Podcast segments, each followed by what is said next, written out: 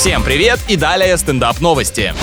Один из популярных сервисов для знакомств выяснил, что подавляющее большинство мужчин не верят в мифы, связанные с блондинками. А ведь они, пожалуй, легендарнее и любопытнее, чем древнегреческие. Также парни считают, что умение управлять автомобилем никак не зависит от пола, к которому принадлежит человек. Естественно, ведь когда находишься за рулем, все вокруг кажутся одинаково тупыми, независимо от гендера или расы, а водить умеешь только ты один.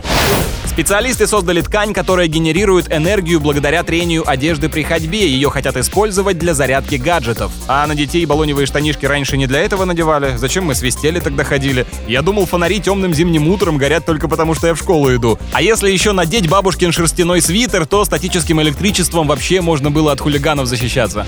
На этом пока все. С вами был Андрей Фролов. Еще больше новостей на нашем официальном сайте energyfm.ru.